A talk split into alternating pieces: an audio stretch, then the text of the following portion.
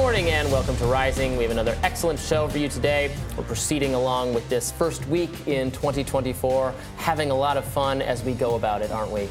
Always, Robbie. Always. So much fun. All right, take it away. Well, former President Donald Trump has formally appealed Maine Secretary of State Shenna Bellows' ruling to bar him from the state's 2024 primary ballot. Trump's appeal to Kennebec County Superior Court kicks off a speedy timeline. A judge will have to either approve or reject Bellows' decision within 20 days of its being issued, which was December 28th. Now, depending on appeals in this case and in Colorado, whose state Supreme Court originally established precedent to ban Trump from the ballot, we could see the issue kicked all the way up to the U.S. Supreme Court, which has never ruled on the meaning of the 14th Amendment's insurrection ban. Now, the woman at the center of all of this, Shenna Bellows, was forced to answer to the political implications of her ruling in a CNN interview yesterday. Let's tune in. Do you have any concern taking Trump off the ballot risks tearing the country apart? My duty under Maine election law and the Constitution and the oath I swore to the Constitution was to look exclusively at the hearing and the evidence before me and make a decision based on the law.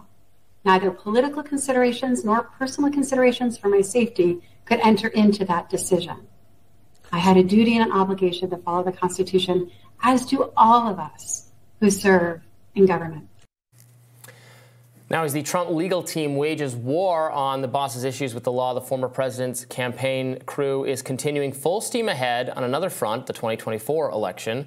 Trump told Breitbart News yesterday he was thinking of renting out Madison Square Garden in New York City for a general election rally sometime next year. Trump also told the outlet he's considering rallies in New York, New Jersey, Virginia, New Mexico, and Minnesota in an effort to expand the MAGA map to areas that have not traditionally been friendly to him in the past. So, continuing to follow these legal developments for Donald Trump. I was reading that, and we should keep in mind that, you know, although we're mostly talking about how this would impact the general election, what the legal issues are actually still over the primary. Ballots have to be printed for those primaries, I think, for both of them soon, so that people who need absentee ballots, like military service people, can get their ballots in time. So that actually has to start up real soon. So it's interesting, you know, if you think, well, yes, the actual election, the Trump versus Biden theoretically election, is still some ways away. There is some urgency to whether Trump's going to be on the ballot or not for these primaries. Yeah, there is. There's also the discussion about whether or not people could do write-in campaigns. And so in that case, you could, if it turns out that Shenna Bellows was wrong and you do have a right to vote for Donald Trump, that he's not banned by the 14th Amendment. Currently, these bans would mean that even write-in votes wouldn't be counted. So correct. Right. You know, you don't want to put someone at a disadvantage and say they have to rely on a write-in ballot. But even if they were precluded from actually being on the ballot, you still would have at least that possibility if these rulings in Maine and Colorado were, in fact, overturned. So that is something. It's also worth noting, although, again, this is not an excuse if, in fact, it's not legally held up to have done something like this with such a clear kind of political valence to it. But it is also true that these are both states where that Donald Trump did not win in 2020, that he does not need to win in order to win the presidency. So the stakes are lower in that respect. But again, that doesn't really get to the core kind of substantive, kind of moral and political arguments that are being made around this. Right. And, you know, I mean, theoretically, he could make it competitive in those states, right? There's nothing there's nothing ordained by the laws of nature or God that Colorado and Maine have to be places that it actually isn't Maine one of those places that gives its electoral votes in splits them up, and because I thought he did pick up one of those.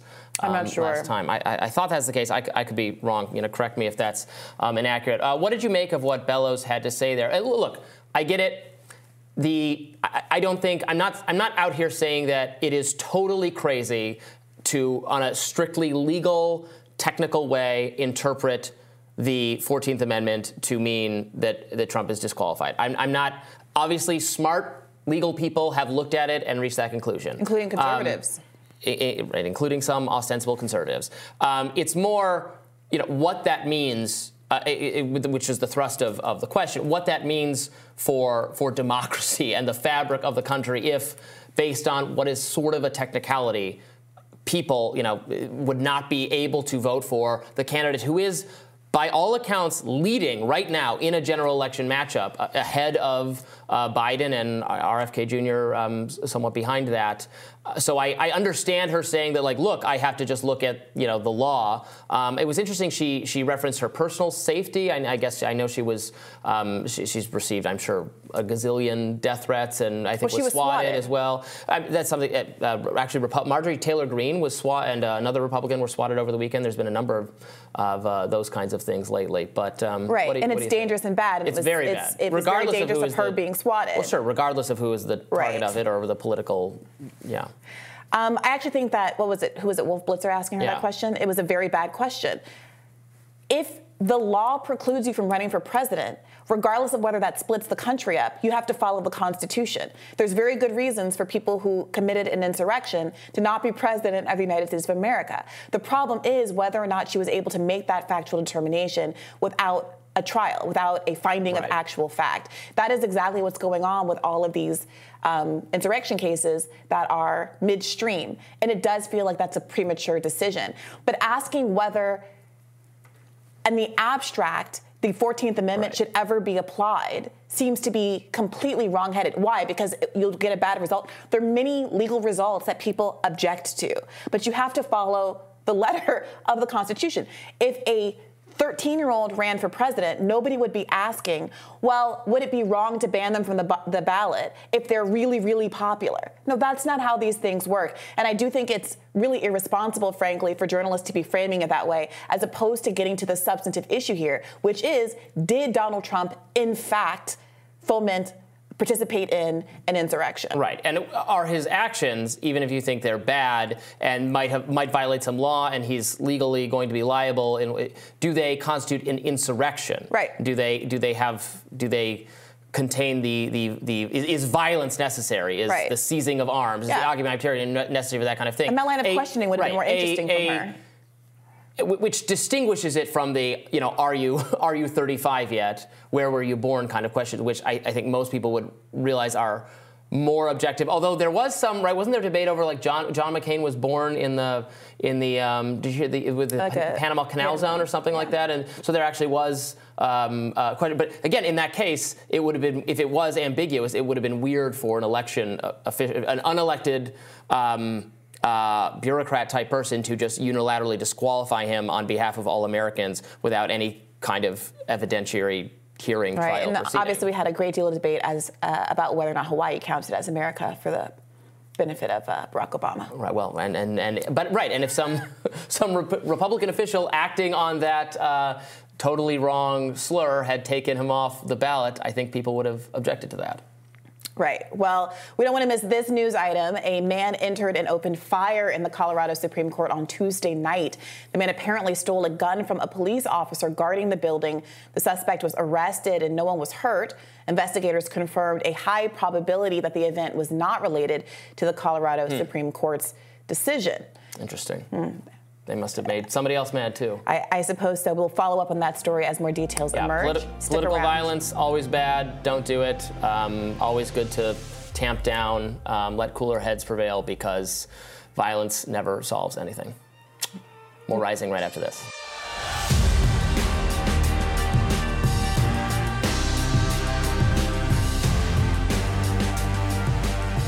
The explosive plagiarism saga of former Harvard president Claudine Gay appears to have come to a close. So you'll notice I said former there, because yesterday Gay announced she was resigning her position effective immediately. Gay's resignation means that she has had the shortest tenure of any Harvard president at just 6 months and 2 days. Now, Gay publicly posted her letter of resignation, writing, quote, "After consultation with members of the corporation, it has become clear that it's in the best interest of Harvard for me to resign so that our community can navigate this moment of extraordinary challenge with a focus on the institution rather than any individual." Gay added that it has been distressing to have doubt cast on my commitments to confronting hate and to upholding scholarly rigor, to bedrock values that are fundamental to who I am, and frightening to be subjected to personal attacks and threats fueled by racial animus. Conservatives took a victory lap following Gay's announcement. Manhattan Institute senior fellow Chris Rufo, who likely played a key role in Gay's ousting, tweeted, "Rather than take responsibility for minimizing anti-Semitism, committing serial plagiarism, intimidating the free press, and damaging the institution, she calls her critics racist. This is the poison of DEI ideology. Glad she's gone." New York Congresswoman Elise Stefanik, who led the initial hearing that landed Gay in hot water, posted, "Two down, Harvard knows that this long overdue forced resignation of the anti-Semitic plagiarist president is just the beginning of what will be the greatest scandal of any college or university in history." Al Sharpton had choice words on Gay's firing, vowing to protest her opponents and claiming that racism was responsible, and he was hardly the only one there. Fox News reported this. Let's watch. Sharpton saying, quote, "This is an attack on every black woman in this country who's put a crack in the glass ceiling. It's an assault on the health, strength, and future of diversity, equity, and inclusion. Would we only be so lucky?" Here now to discuss is Stephen Thrasher, author of The Viral Underclass, which is just out in softcover yesterday. The rest of the title is The Human Toll of When Inequality and Disease Collide. And then he's also the Daniel H. Renberg Chair of Social Justice and Reporting at Northwestern University. Welcome to the show, Doctor. Thank you so much for having me.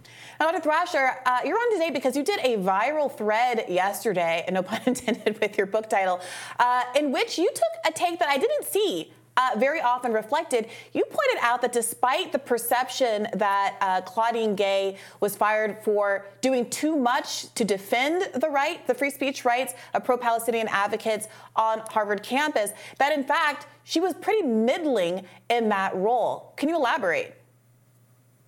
Certainly. I've been watching this case over the past couple of months, and I predicted that it would end exactly as it ended yesterday. I thought that she was not going to start in the next semester, and you could see lots of reasons why that was building up to that point. But I had been pretty disappointed in her.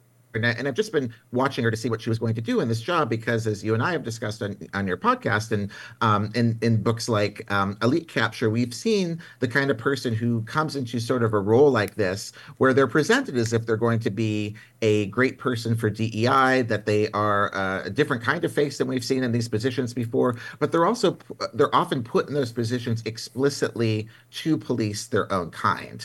And so when everything started to happen after October 7th, Dr. Gay first came into the news in my purview when she came down very hard on pro-Palestinian students in speech. She wrote a letter that basically said students shouldn't and faculty should not be using the phrase "from the river to the sea." And she really conflated anti-Semitism and anti-Zionism in a very dangerous way. I'm glad just 2 months later, I feel like we have more vocabulary and opportunities to even talk about this. But before those conversations developed at all, she really came down hard on her Palestinian students. And then there was an incident where pro-Palestinian students were being attacked by pro-Zionist students, and a black male student tried to intervene. He eventually got evicted from his housing for successfully de-escalating this situation. And I noticed that many black justice workers from around the world were asking President Gay to step in on behalf of this black student who had very successfully used the tactics of nonviolent resistance to de-escalate a situation and was punished for it. And I saw very clearly that she was not going to be helping anyone who, maybe looked a bit like her. She was very much looking out for herself. But when the same things that she was enforcing on other people were turned on her, that's when the conversation turned about race and affecting her job. Well, look, I've been saying for weeks now that I don't think she's the problems at Harvard predate her. Obviously, she hasn't been in the job very long, but I've mentioned repeatedly that Harvard is ranked dead last by a well-reputed campus free speech organization that has chronicled violation of pro-Israel students' free speech rights and pro-Palestinian students' free speech rights, and free speech issues having nothing to do with Israel or Gaza or any of that, and that, again, maybe she wasn't given enough time to turn that around at all, but that's a deplorable record. However, we can't skip past the part. What she's really being, I mean, she's resigned, so she can be resigning for whatever she wants. I think she wants to make it more about the fallout from the hearing, but she was caught with numerous instances of what many experts have described as plagiarism. So does it really matter any of this other stuff or the reason people went after her when on this the charge seems to fit pretty accurately? No. Well, of course, it matters why people went after her. I mean, all of this behind the reason we're even talking about this today, of course, is Israel and Palestine. And that's the reason I don't think that she would have come in as close purview and scrutiny had this not happened. And because Harvard, like so many universities, including mine, including every university in the United States, gets caught up in what's happening in Israel and Palestine, that's why so much of the scrutiny appears. And so I think it is very important to think about and look at how she responded from a position of power in terms of dissent and language and matters of free speech with her own students. And she did not give grace to what students were saying, what faculty were saying. She did not give even grace or even space for the experts on anti-Semitism and on the Middle East amongst her own faculty. They were not invited to be a part of her anti-Semitism task force. And so when she very infamously fumbled the bag in front of the Congress, and when she was being asked about these issues and did not answer very well, she asked for the same kind of grace that she did not get. And then as people started interrogating her record, and I cannot speak to any of the particularities of what was found in her record, except to say that the amount of scrutiny of it did seem to be obscene and should not have been the front page story of the New York Times for multiple days throughout the month of December. And many of us would not want, to have every college paper of ours gone through with a fine-tooth comb, but I can't speak to the particularities of her paper. But the reason why so much of that was happening was because she was now caught up in what was happening between Israel and Palestine. And there was a real difference, as I said, in the way between the way she talked to her faculty and students and the way that she was talked to. And even though she very hard, I think, from what we see publicly, she seemed to try very, very hard to appease the people who were telling her, you need to crack down on anti-Palestinian speech and you need to take a pro-Israel stance. And even though she did that, she still ended up falling herself because no dissent is allowed around this issue. And so a lot of focus came on her past record, but that's the kind of focus that we've never seen of any kind of president before. Well, we have actually seen some precedent for this. I was reminded that Neil Gorsuch, during his confirmation process, was found to have plagiarized extensively as well, and people were recirculating the highlighted portions of his work, which showed that he succumbed to these same issues. Charles Ogletree similarly faced charges of plagiarism, and of course, quite notoriously, Alan Dershowitz as well, without any of the same kind of repercussions for them having done so. And to Robbie's question and point as well, when you have Elise Stefanik, who is again one of the architects of what happened at the hearing, saying 1 down, 2 to go, well, the others don't have any. There's no evidence that any of them similarly had any kind of academic misconduct, but the implication seems that we're going to keep digging until we find some pretext to get rid of them, not because something we know exists, but because we know that their stated positions on Israel-Palestine, despite being relatively milquetoast from the perspective of the left, are too sympathetic to Palestinian voices on campus for the liking of, again, I don't want to erase this from this dynamic, the billionaire donors who threatened to withdraw money from Harvard and the other well-funded interest groups that are really driving this campaign. I also want to give you a chance just to weigh in, lastly, on what I think of as a left critique of identity politics. The right's target on DEI seems to be, well, I don't want to cast aspersions, but largely a critique of diversity in the workplace, any kind of diversity initiative to try to rectify what is, for the entire history of this country, a preference for white people, white men, and specifically holding positions of power to the exclusions of others based on prejudice. A left critique of DEI and identity politics goes to what you were talking about before, the idea that people like Claudine Gay are put in these positions to make it seem like the university is actually attendant to the interest of a more diverse community at the same time that they carry water for the same kind of elite billionaire interests that are driving all of the decision-making of the rest of the university. And I wanted to give you a chance to weigh in on how people should be thinking about this as they're looking at this play out, and they're looking at racial tropes being weaponized in certain kinds of ways, and they're looking at what seems like a very bad faith attack, at the same time that they don't really have an alliance of interest with Claudine Gay as a human being. How do we tease that apart without coming off as like, as Al Sharpton does, and generalizing Claudine Gay, one of the most elite privileged black women in the world, to the plight that is very different being experienced by other black women and other working class and poor women across the country? So I think there are really two important things to keep in mind as we look at this, because this dynamic is going to play out again. If they can take down the president of Harvard, they can take down almost anyone in academia. And my interest is less about her personally, but knowing that they were successful with her, that means they can come after anyone. And as you said, with a variety of reasons why. It doesn't have to be plagiarism. They can just kind of keep scrutinizing until they try to find something. So one dynamic I think it's important to look at is to understand that Claudine Gay, as a black woman and the president of Harvard, is only one kind of black woman who works at Harvard, right? And university presidents, one of their major things they're there to do is to manage money and manage finance. They're almost always going to try to bust unions. And so there are lots of black women who are in service worker unions at universities.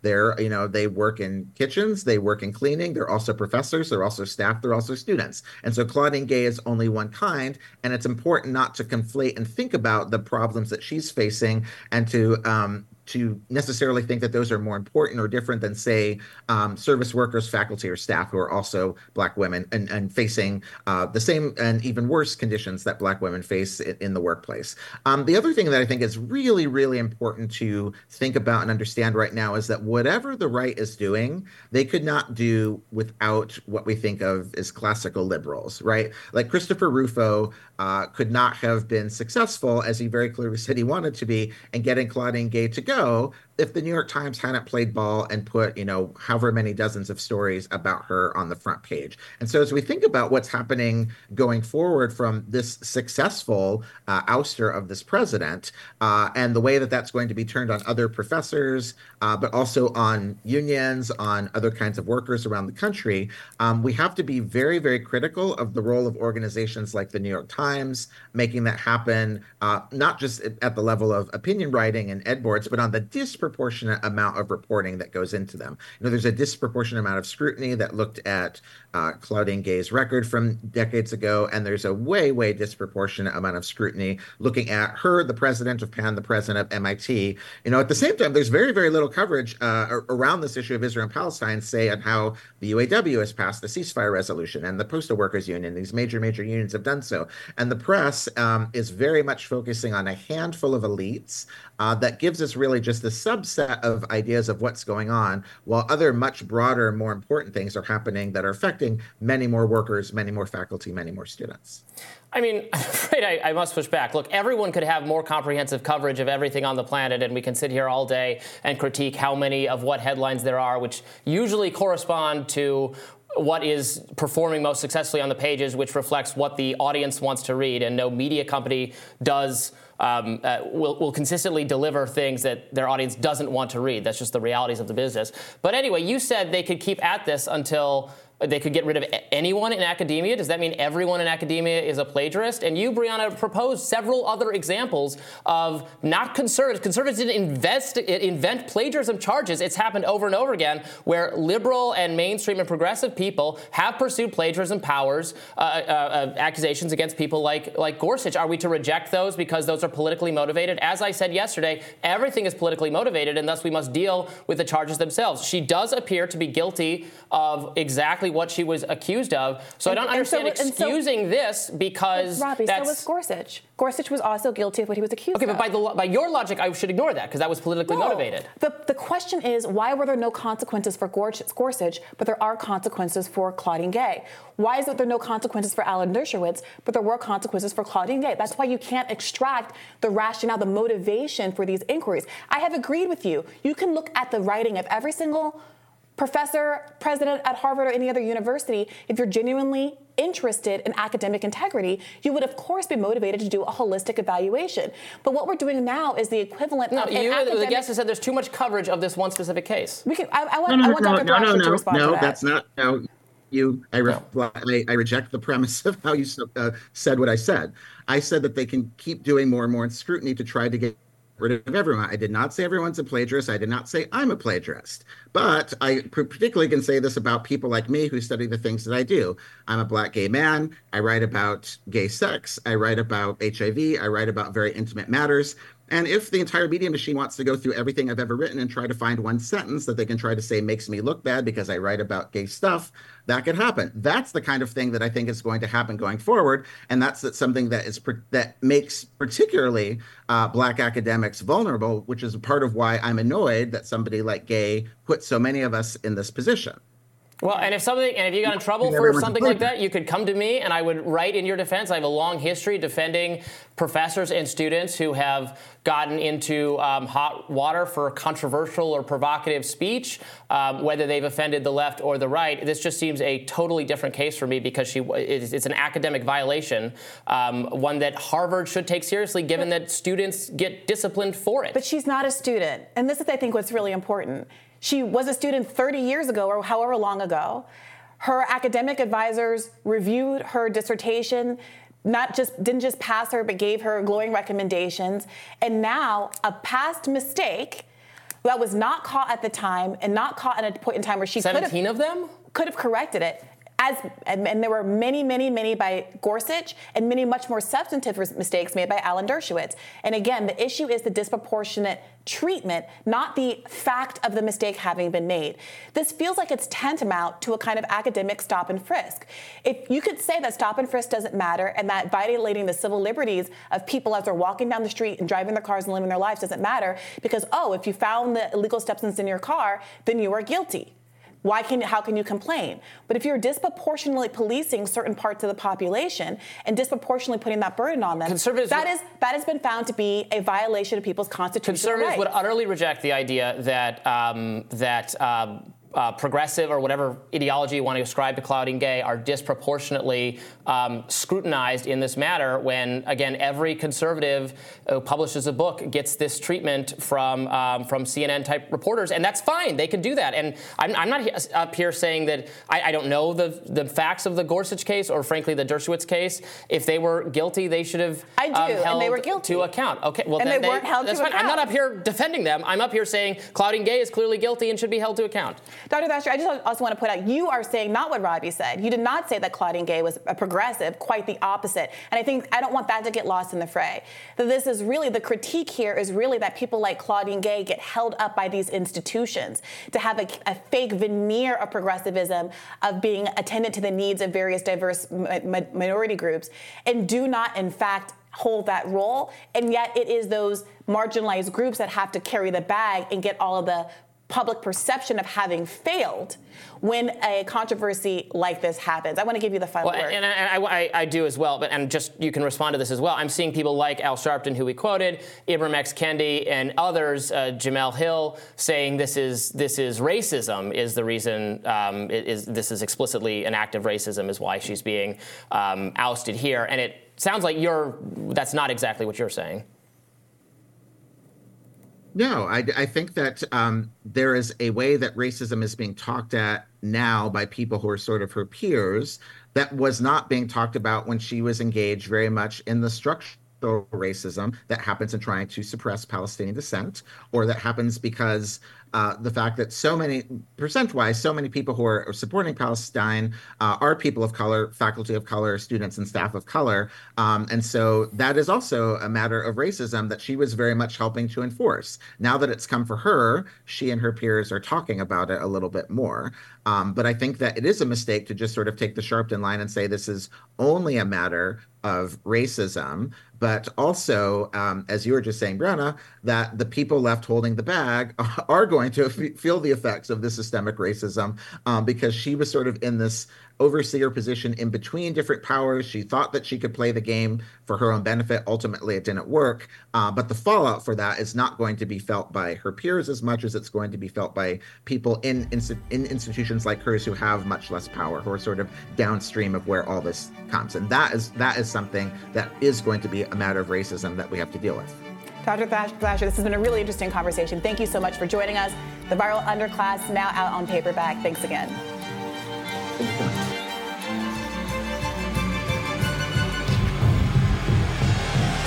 Breaking news out of the Middle East as Israel carried out a drone strike last night in Beirut, Lebanon, to assassinate senior Hamas leader Salah al-Aruri. Let's take a look at the aftermath of that attack.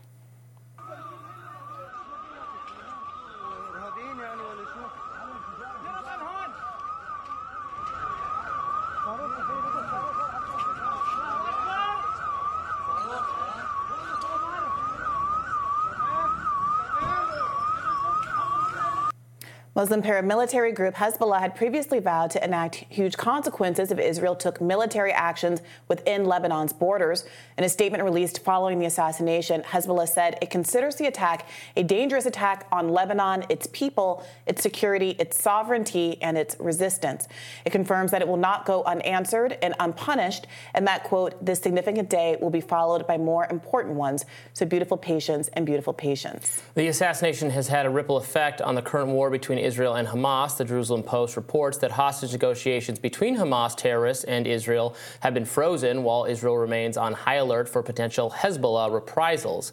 Here now to discuss further is Dr. Trita Parsi, Executive Vice President at the Quincy Institute, and retired Lieutenant Colonel Geoffrey Corn, former senior advisor to the U.S. military, and George R. Killam Jr., Chair of Criminal Law at Texas Tech University School of Law. Lieutenant Colonel, I'll start with you. How important a military objective was this, taking out this leader? And does this increase the risk of further terrorism against Israel or even the United States? Well, I think the second point is more of a strategic policy question, not so much a legal question. But I think obviously conducting this attack in Beirut will increase the likelihood of confrontation between Hezbollah and Israel on the northern border. In terms of the value of the target, that requires a certain degree of speculation. We were not involved in the decision-making process, but we do know from public reporting that this was a senior Hamas military operative. In fact, I would suggest that even the lead-in where we characterize this as an assassination is a little bit misleading. An assassination suggests that this was not a lawful object of attack under the international laws of war or international humanitarian law. If it was a senior military leader, then he was a legitimate military target. Then the question would become, was the attack conducted in accordance with the rules of war? And then there's the secondary issue of the relationship between Israel and Lebanon and the justification for violating Lebanese sovereignty as a result of conducting an attack in their territory. But in terms of the value of the target, I don't think Israel would have conducted this attack in this context unless they were satisfied that the value of the target was quite significant. Dr. Parsi, I'd like to get you to weigh in on that. How typical is this sort of a drone strike operation into another country that Israel's not technically at war with formally? Is it appropriate to make the analogy that some people have made? This is akin to, let's say, Mexico having legitimate military target in Texas and doing a drone strike on a building there to kill that target.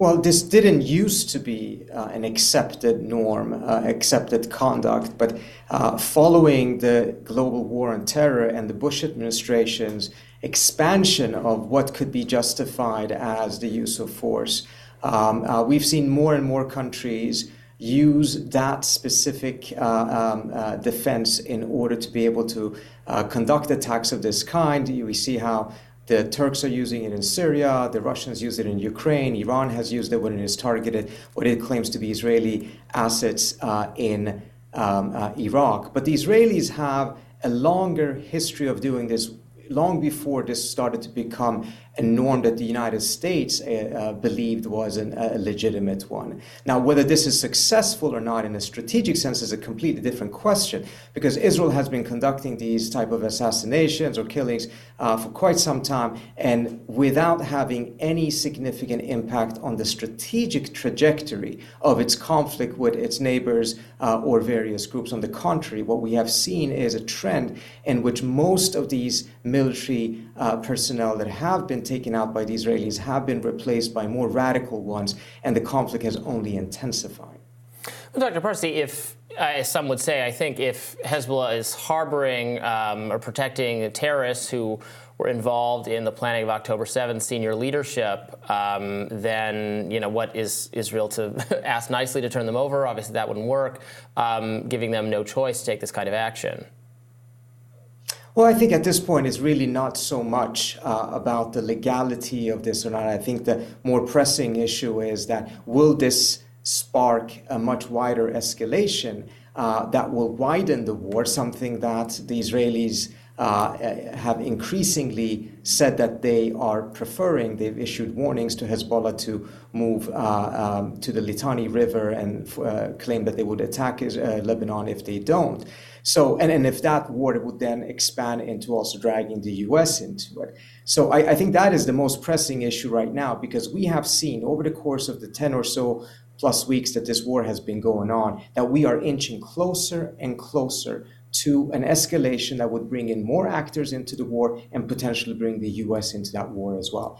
Israel knew very well what it was doing, and he knew very well that this was a step that likely could escalate matters into that war. Mr. Corn, is that a concern of yours, that this type of attack will lead to an escalation that will ultimately bring the U.S. more pointedly into the conflict?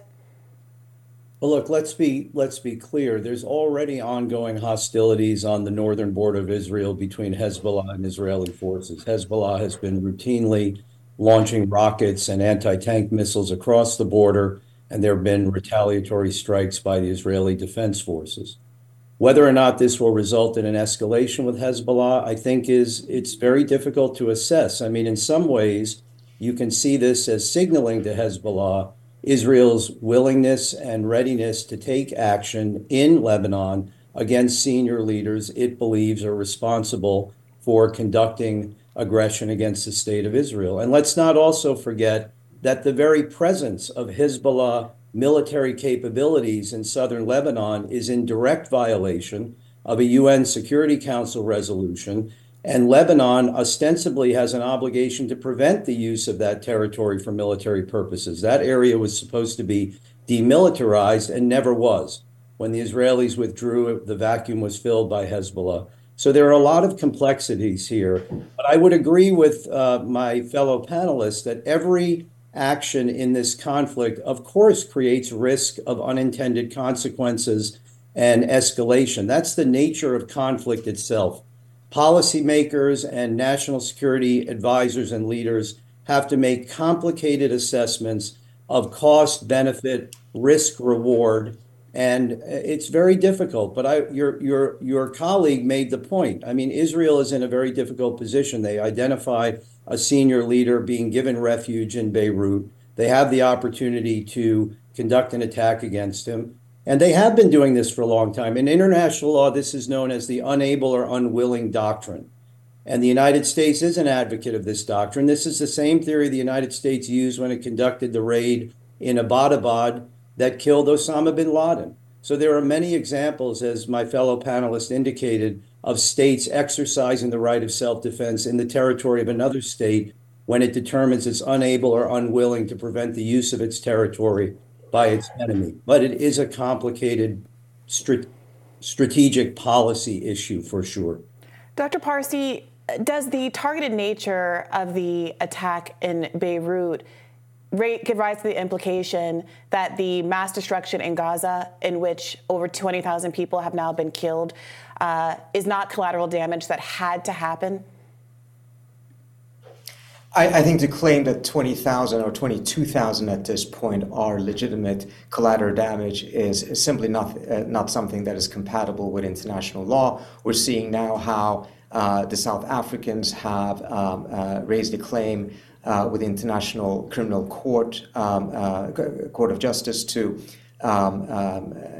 accusing Israel of deliberately engaging in genocide. If you read that brief, it is filled with extensive details in which the intent of genocide is made clear by Israeli officials themselves from the very beginning of this conflict through their own statements. It's going to be very interesting to see where that goes. And if it is approved, it's also going to have significant implications for the United States, mindful of the Biden administration's active facilitation of what is taking place in Gaza, and particularly the slaughter that is taking place, mindful of the fact that the massive amount of weapons that the United States has provided Israel with since October 7th that has been used to kill these people in Gaza. So, and again, I think the thing that I'm most concerned about is the rather nonchalant way that the Biden administration is treating this risk of an escalation that can drag the U.S. into it. Regardless of what one thinks about what Israel is doing in Gaza, etc., I think my views are quite clear on this.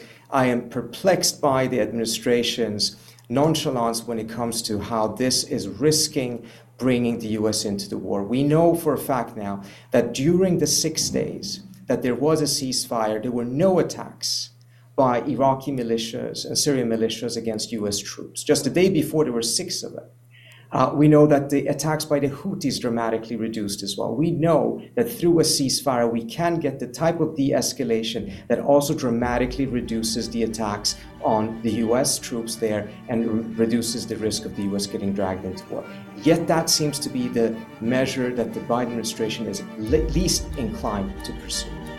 Dr. Parsi, Lieutenant Colonel Corn, thank you so much for joining us. Thank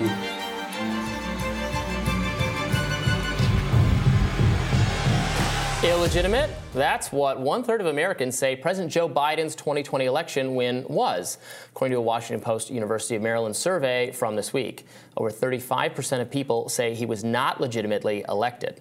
Speaking of elections, The View's Joy Behar made clear this week that she might not believe in them at all.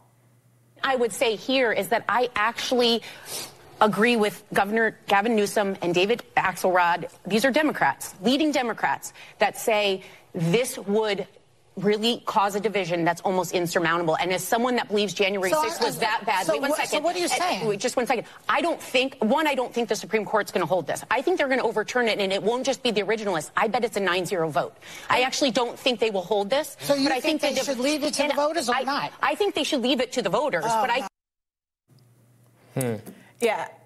I mean, again, it's hard for me to say I disagree with her, but I do, because it's the rationale that she's basing that on.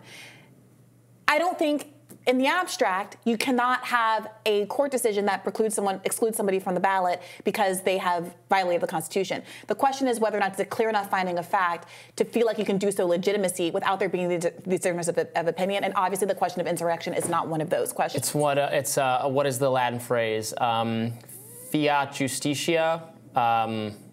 Let justice be done, though the heavens may fall, is the idea that, yes, no matter the consequence, even if everyone's furious, even if it tears the country apart, you have to follow the law, and the judges are just supposed to apply what the law says and what the Constitution says. But as we've previously discussed, this is not an open and shut question. There's a lot of open to interpretation. There's a lot of fact-finding still to be done for what actually happened in the weeks leading up to January 6th. And I do think you can't get around the optics, setting aside what the judge decides or what the Maine secretary official says. A Democratic Party that has made, from a media perspective or from a messaging perspective, that has made the existential threat to democracy its sort of main pitch to voters over the last couple of years, looks somewhat suspect to lean into the idea that Donald Trump should be kept off the ballot. And as that View host was noting, not every Democrat has done that, frankly. Gavin Newsom has disagreed with the ruling. A lot of pundits, even of a liberal mainstream persuasion, have said it's somewhat suspect. But some of that, I'm sorry, is a bunch of these same neoliberals who are always stretching and climbing, trying to find some common ground with the right in the under the auspices of like reaching across the aisle. But they're really just the same kind of elite consensus that always exists. There is a crisis of democracy in America, but it has nothing to do with Donald Trump. It has to do with the fact that there are two corporate parties that are lockstep on every important issue in the United States of America, including war, and who overwhelmingly ignore the will of the people who are not actually anywhere near as divided as our media system and our political system pretends that they are. Majorities, overwhelming majorities of Americans want Medicare for all. Overwhelming majorities of Americans want common sense gun reform. Overwhelming majorities of Americans want there to be a minimum wage raise. Overwhelming majorities of Americans want us not to be engaging in a genocide and want a ceasefire in the Gaza Strip. And so when people like David Axelrod are saying things like, well, I don't think this would look good. They're concerned about the optics for the Democratic Party. They're not they don't care at all about substantive justice and the real crisis of democracy that exists when you look at the 2014 Princeton study that shows that there is no relationship between the will of the people and what elected officials pursue in Congress. Well, look, I agree with some of what you just said. There's especially on foreign policy, a manufactured elite consensus that is very shared by both parties and does not correspond to public opinion, and has continuation regardless of the turnover in Washington. It's increasingly difficult for people to voice their opinion and have it actually reflected in the policies. I agree on that. Some of the policies you brought up, I think it depends how they're pulled, then when they start being explained, the devil's in the details, what and then obviously I don't fundamentally care that what. What is that? Well, right. You're saying there's no actual division. Like there are divisions. Versus, do you like plant beans ground up into brown dirt poured through a water filtration system? I mean, you can frame anything in a way that makes it sound disgusting. Saying most Americans support common sense gun reform is too broad to put into a manageable, actionable statement. That, to some people, that means, yes, criminals shouldn't be allowed to have guns. We should. That's not what the poll question is. That's how I'm characterizing it in this conversation. Yeah, and then it depends state by state. Most people want background checks. Most people want folks who have been convicted of crimes not to get guns anymore. Right. Most people want red flag laws. Right, but most people do support those things, and a lot of states have those things. But not all states have those things, and even in states where most people want those things, you have opposition, usually, I'm sorry, Republican opposition to those common sense reforms being in place, not because the Republicans think they're going to lose their voter base if they vote for them, but because they're going to lose their funding base from groups like the NRA that give mightily to folks who advance legislation in their interest. I mean, gun rights are, I think, more popular than you're giving them credit for. It's not about gun rights. You can reframe it to gun rights, but we're not talking. Gun rights are not in dispute. We have the Second Amendment. The question is, like every other right that we have in the United States of America, it's circumscribed by the fact that we live in a society. I do not have the right to shoot you. Is that a gun? Is a gun right? My right to mow you down in the street? That's probably 100%. Of course not. Of course it isn't. So, like, broadening the conversation, and if we're talking about overly broad terms that are getting too much purchase, that's exactly what you're doing. I'm not talking about gun rights. I'm talking about the fact that the majority of Americans realize that to feel safe in their communities, there have to be some limits on those rights, including not letting people who are demonstrably dangerous get access to firearms. Well, right, but then how we do that ends up being messy, because I would support some policies to disarm criminals that you probably wouldn't. So it's not like we all agree and, oh my God, Congress just stands in the way because we're all marching in lockstep and they won't do what they want. That's just not true. It's a very divided country with it's not a very cultural, divided country. No, it is. But it you can keep pressing that. But the listener should be very, very aware that there is broad consensus over a majority of issues that go to your pocketbook issues and the way that you think that you should relate to your neighbors. The privacy rights and interests that you want for yourself are broadly believed in, which is why we have seen so much outpouring when conservatives across the country have tried to come into your bedroom and tell you what kind of contraceptions you want to use, whether or not you have the right to choose to terminate a pregnancy, whether or not you are going to be hauled into court the way that African-American woman whose name I'm blocking is being charged for improperly disposing of a fetus because she had a miscarriage on her toilet in her own home. Those are the kinds of infringements on privacy that most Americans agree on, and yet we have Republicans across the country taking the Dobbs opinion and running with it. And that is, frankly, largely why Republicans have lost midterms, because there's been a pushback against that even within Republican Party voter bases. I mean, you switched issues. That's been well acknowledged by people on the right now that— I mean, I'm not, all right, I'm not so in that coalition, is what country we in. There are some issues where there is agreement on, but the idea that we all just agree on everything and government won't see fit to do what we want. Well, Robbie, again, you're broadening. I didn't say we all just agree on everything. I said there are enormous substantive issues that majorities of Americans agree on and have agreed on for years that don't get any purchase in Congress because Congress members won't support it. We were just talking about yesterday, reforming Congress members' abilities to do insider trading. Overwhelmingly, Americans want them to stop, to not be able to trade stocks at all. And do we get any movement on that in Congress?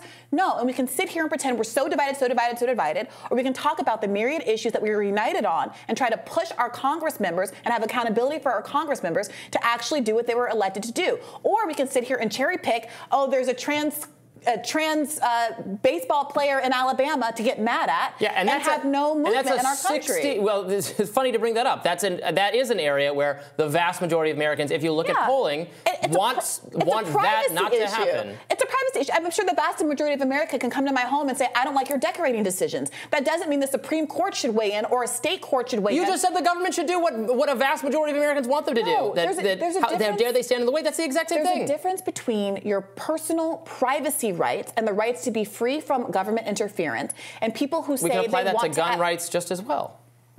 I don't have to, again, Robbie, I don't have to persuade you.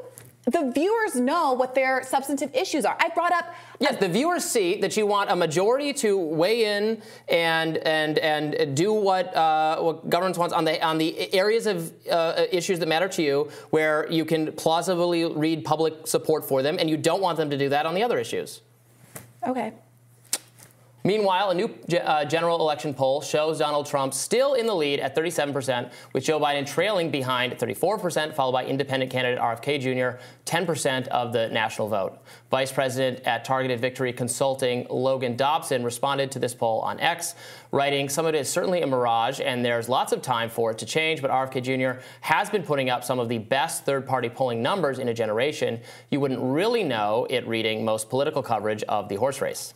JFK recently hired Del Bigtree, the CEO of the Informed Consent Action Network, as his new comms director.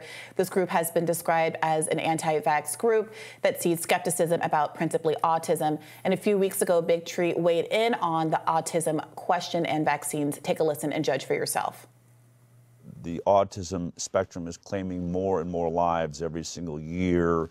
Numbers now range between 1 in 20 and 1 in 35, depending on what study you look at, whether it's a boy or a girl, are now being diagnosed with autism. It truly is the epidemic of our lifetime. NBC News reporter Brandy Zadrozny responded to Bigtree's new position, writing, "Robert F. Kennedy Jr. hires Del Bigtree, popular anti-vaccine activist, as his presidential campaign's communications director. The latest evidence that RFK's presidential run is dressed up as a national anti-vaccine campaign." So that's one of those misinformation mainstream reporters who's very big mad about a lot of the stuff RFK Jr. has to say on the COVID and especially vaccines issue. Okay, but that is not really germane to the reality of the underlying fact.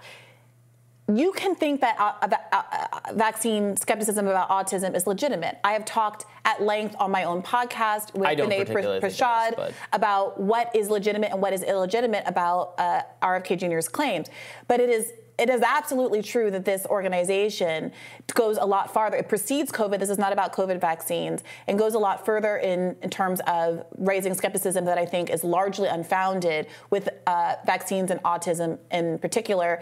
The Biggs, I think I just closed this window, my apologies. Here it is. The individual, Del Bigtree, in particular, has gotten into some hot water. Take this with a grain of salt, criticized by the ADL, which has, hit or miss there. You're like, is there another source in here? But the substance of the criticism is that he was comparing, in a similar way that RFK Jr. had done, the anti-vaccine movement and the pushback against them to what people in the Holocaust had been going through. So regardless, I don't think you need the ADL to reflect on that being an alarming comparison. Seems like a suspect choice for a campaign director. I'm not big into the connection between vaccines and autism. I think there's a lot of kind of unfounded assertions there, but people should be free to make their own decisions. And of course, the vaccines should be optional, not mandatory, the COVID vaccines. And, I mean, it is really fascinating to have gone from having someone like Dennis Kucinich, who was so popular as his campaign manager, who was so popular in part because he did foreground the issues, the socioeconomic issues that most Americans are dealing with. You know, half the country can't respond to a $400 emergency. There's a healthcare crisis. People are suffering and struggling, and it does seem like the media only wants to talk about that issue when they can say it's an inflation issue that can be blamed on one political actor or another. There does seem to be a substantive disinterest in the well-being of average Americans, and instead you see people, again, picking up on these kinds of issues that are relatively niche and I think are going to be unable to put a winning coalition behind them. Well, RFK Jr. stands a real chance of doing something. Yeah, whatever he's doing, it's frustrating to see it. Somewhat. I mean, he's polling very highly. He's putting up the best third-party polling numbers since Ross Perot. Biden way down. I mean, what was that poll we read earlier in the show? It's like 40, 35, 10. He's obviously doing something right, and the media should cover him as if he. I mean, they don't have to cover him positively, but they should cover him more. They're covering him, so now we get to have a debate about vaccines. Just like we'll have a debate about inflation, we'll have a debate about Trump going to jail. We have all of these debates, well, and I think people. No, I'm sorry, the debates don't all take place along the exact lines you wish they would, but. And we'll have to figure out if anything is going to change for the lives of average Americans if Donald Trump gets elected, if Joe Biden gets elected, or if RFK Jr. gets elected. That's what we shall work out. More Rising right after this.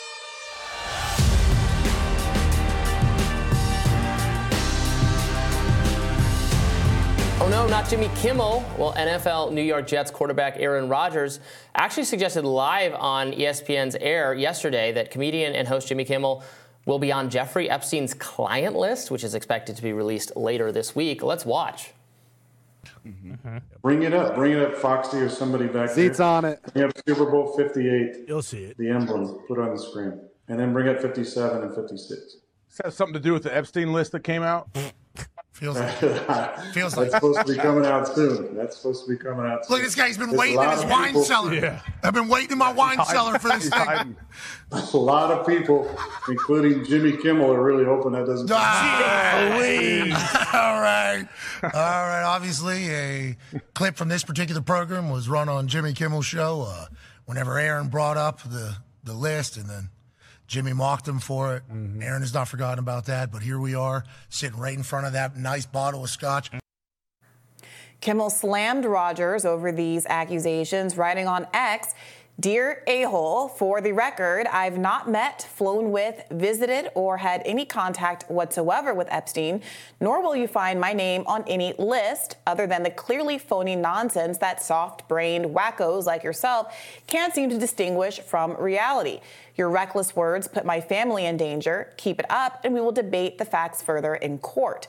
As of this recording, we're still waiting on the release of that full list. So Rodgers and Kimmel have history. They don't like each other. Kimmel called Rodgers a tinfoil hatter, I think, about Epstein stuff. Obviously, Aaron Rodgers shouldn't just say untrue things about Jimmy Kimmel. I think that was said in a kind of joking way, but Kimmel has threatened to sue over it. So you got to watch stuff like that. You can't just accuse people of things made up.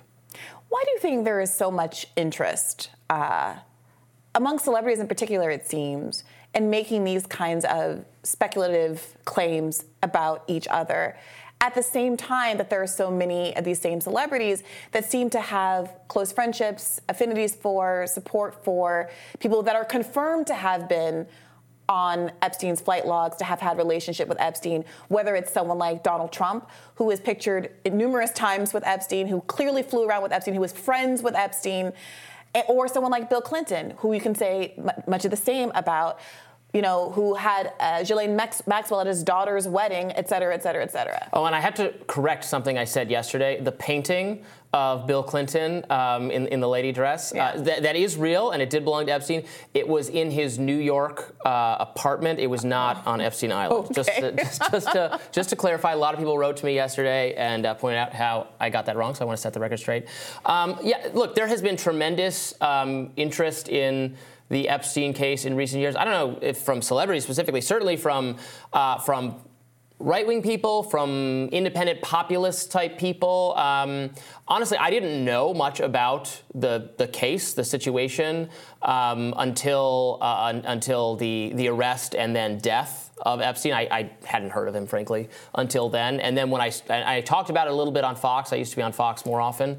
And then when I started hosting Rising, I noticed that there was huge interest in this subject, which I understand it because it's a remarkable story. It's something that blows your mind if you're not, I think, accustomed to deep skepticism of our system and skepticism of rich and powerful people in government, in business, in law, et cetera. It goes. You say, you know, the kind of normal person reaction is, "Oh my God, how is it that it's the case that this guy has been doing this and he never got caught, or he kind of got caught and then he kept doing it, and why are these people associating with him? Why wouldn't they think more about that?" But then people who are more skeptical of institutions and the people at the top of them say, well, this proves what we were saying all along, that people are corrupt. But it's not that. They're not saying that. They are weaponizing the existence of a high-profile case of a child abuser to suit their political whims, when their political whims are actually, in fact, dramatically undermined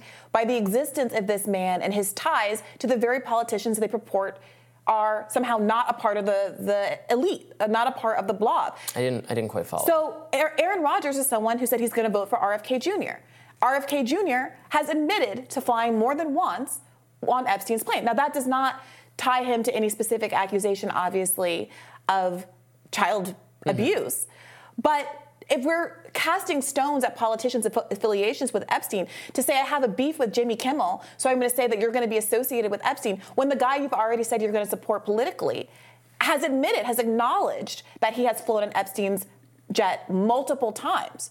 When you have all of these people who are supportive of Donald Trump, who aware that he is not a part of the establishment, that he's outside of this elite cabal of people who are doing these horrible things, who had such a close relationship with Jeffrey Epstein, whose labor secretary was the guy that was the architect of Epstein's plea deal in the early aughts that enabled him to get out of jail after his first charges of molesting children. Yeah, had to resign because of it. Look, I have seen a lot. I will say in the last 24 hours, I've seen a number more of just concern. I mean, not people I can name, but conservative accounts saying that we want the truth. We want, even if this is damning for Trump, he deserves it just as much as everyone else. Maybe that sentiment isn't real, but I've seen it expressed a lot more in the last 24 hours than I had before that. It does feel distasteful, which is good, to me, for anybody to be weaponizing what is a tragic reality of the world more broadly, but specifically what Jeffrey Epstein did, to score political points and to make an accusation. I mean, we're kind of talking about this in a lighthearted way, and Aaron Rodgers brought this up in a kind of lighthearted, joking way, but there's something about the way that the discourse around Epstein is happening that pushes to the edges the horror of what he has actually been accused and convicted of. And I'm uncomfortable with it. I'm uncomfortable with it. It is clearly at this point a political football, no pun intended. And it's, people seem not to have an interest in Epstein because of how horrible it is that so many powerful people in society get away with abusing minors, but because it's a way to take your political opponents down. Yeah, but that's the way we live in a totally partisan, politicized society, and the only way anyone ever gets taken down is if their enemies latch onto some convenient but true thing to go after them for. Trump, Biden, there's a BS component to it because they're both, you know, weaponized witch hunt type things, but there's also legitimacy to it because probably they both did legal things that are technically violate the law. In Trump's case, having to do with the election. In Biden's case, having to do with his son's influence peddling. That we're gonna that we're going to adjudicate, and people on the other side both want to defend them because that's just how it goes. That's how it is now. Well, there's millions of people who would prefer to have a third-party candidate. There's millions of people who once voted for Joe Biden who said they're not going to vote with him again because they object to his support of the genocide in Gaza, or because he reneged on his promise to raise the raise the minimum wage, which would be the first time since 2009. Well, that's policy, but you were talking about kind of malfeasance or corruption. No, but you said that the reason that we focus on these things is that the only way to take people down is to talk about these sort of weaponized, non-substantive behaviors that they may or may not have engaged in. And I'm saying I don't think that's actually true. I think that most people, millions of people, many people, if not most people, are deeply engaged in the substance, but that kind of thing doesn't get breakthrough and traction in the media. I don't think millions of people are deeply engaged in the substance. With respect to the Epstein situation, I think, for me, it matters more at what point the involvement is. I mean, obviously, all the involvement is pretty distasteful and gross, but I'm particularly interested in people like Bill Gates, who can, and it seems like some Bank of America officials and perhaps the government of the Virgin Islands still being involved with him after his crimes are so public that he was prosecuted for child sex stuff. So, and obviously people on his client list, I guess, so these are people ostensibly who received sexual services with young girls from him. Those are the clients, because that's the service he's providing, right? So I guess, so anyone on that list, it doesn't matter at what time they entered into the arrangement, but we're going to find out, I guess, if we see new names or names we already know on that part of it. Yeah. All right. Well, stick with us. We have more Rising for you right after this. More evidence of corruption in Washington. New Jersey Democratic Senator Bob Menendez is facing more allegations of making positive comments about Qatar in exchange for lucrative items, including luxury wristwatches, per ABC News. The watches Menendez were allegedly offered were valued between $10,000 and $24,000, according to the new indictment. The indictment quoted co-defendant Fred Davies saying, "How about one of these?" and a message to Menendez, along with alleged photos of the watches. The senator has pleaded not guilty to all prior counts. Back in 2021, Menendez and Davies reportedly attended a New York City event hosted by the Qatari government. 2 days later, Davies allegedly sent Menendez a message about a Senate resolution supportive of Qatar, according to ABC. Over on MSNBC, White House anchor Alicia Menendez, who's Bob Menendez's daughter, was filling in for Nicole Wallace and passed the baton off to Ari Melber to report on the latest allegations against her father. Let's watch. We're going to take a quick break, and we'll be back with some breaking news right after this.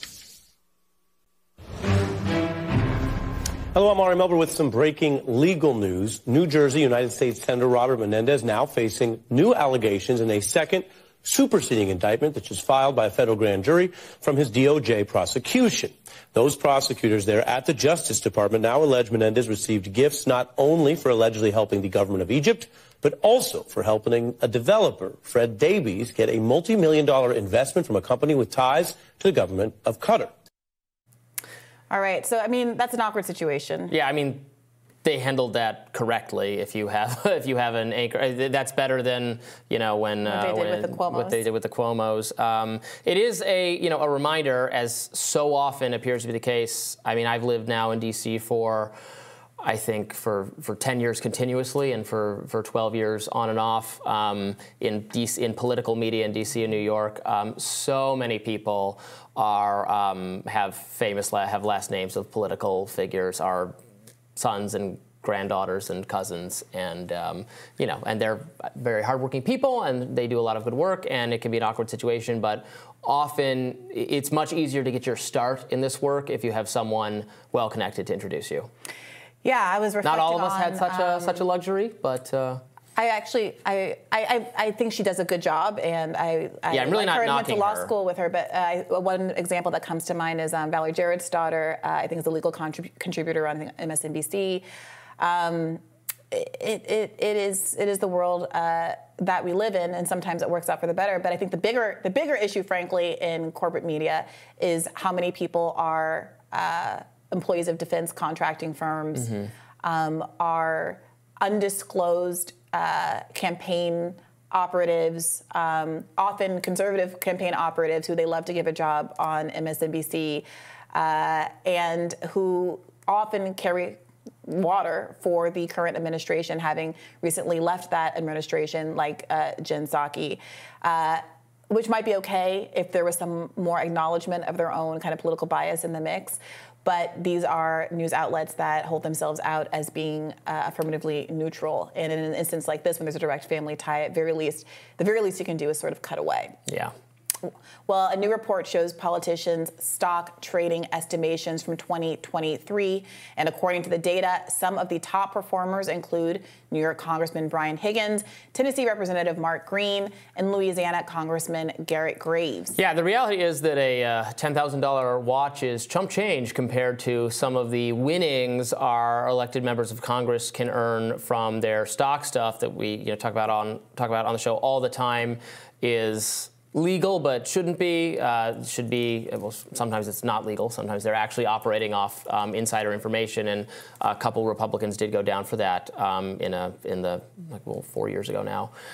But what Menendez is accused of doing is also quite bad, even if it's of a different character. You know, say being bribed essentially by advocates for a foreign government to say nice things about them, or to subtly influence legislation in exchange for like, what fancy dinners and fancy watches is maybe, in fact, the more kind of obvious corruption that can actually work up public anger and resentment, just because of the color of it. But the ProPublica reporting of the, overwhelming number of gifts that Clarence Thomas received from people who both came before him in the court and people who stated their desire to exert their influence with him has not resulted in any ramifications for him as well, and has not been anywhere near a top-page story in the same way that, say, a Harvard professor's plagiarism accusations have been. So it does feel like the media plays a role in this. Public opinion only goes so far, and the reality of our country is that for most people there are no consequences for the kind of play-to-pay schemes that are common in Washington. Well, right. Menendez has faced actual charges in the past for violating, because there are rules that Congress has to abide by on some of these gifts that some people would like them to apply to the Supreme Court, but have not applied yet. So we will see if what kind of consequences he faces for these disclosures, and we will have more Rising right after this.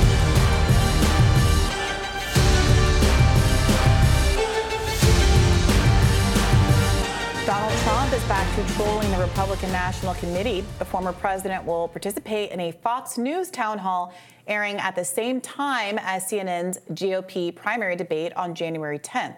Now, the CNN debate stage will be considerably smaller than last time.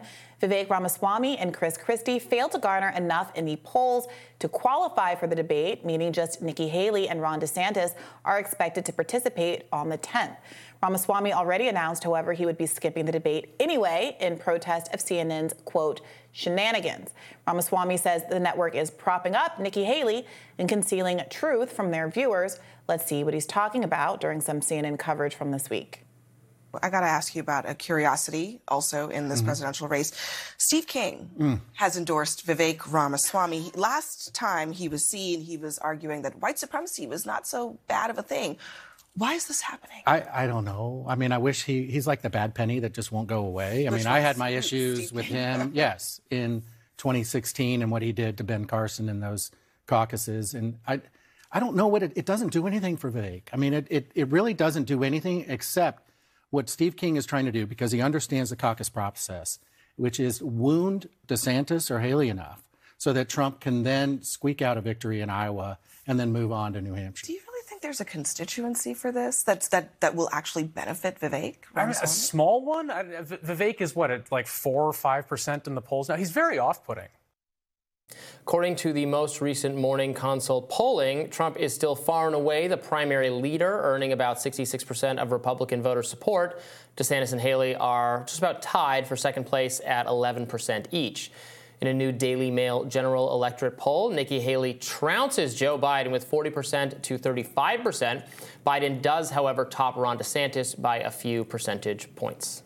Yeah, I have to mention again that Marianne Williamson is still holding at a higher polling rate than so many Republican candidates that have been given town halls, debate platforms, et cetera, on the right side of the aisle. Even if Donald Trump isn't participating in those debates, they are at least getting an opportunity to be heard in front of the public. But the left candidates are getting no such opportunities. Dean Phillips, I would mention, but he is polling less well than Marianne Williamson. And it is shocking to see the so-called liberal media that ostensibly should have more interest in the left-leaning candidates go out of their way to platform Vivek Ramaswamy or RFK Jr. without platforming the only candidate in the Democratic race who Dean Phillips is going to say he supports Medicare for All now, but prior to 6 months ago, supported Medicare for All or a number of other very popular policies that overwhelming majorities of Democratic voters want. Yeah, no disagreement there. It's totally inexcusable. They have more interest, and I'm glad they're providing a platform to the other Republican candidates as well.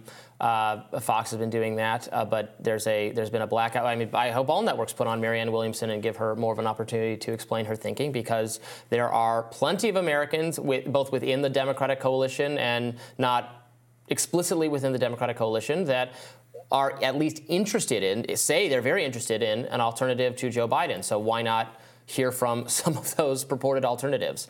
It's baffling, but we know why that is. The attitude of the DNC and you know, their mouthpieces on mainstream media is that there should be no primary and there should be no debate. Joe Biden is the incumbent, and thus it is his. It need not be.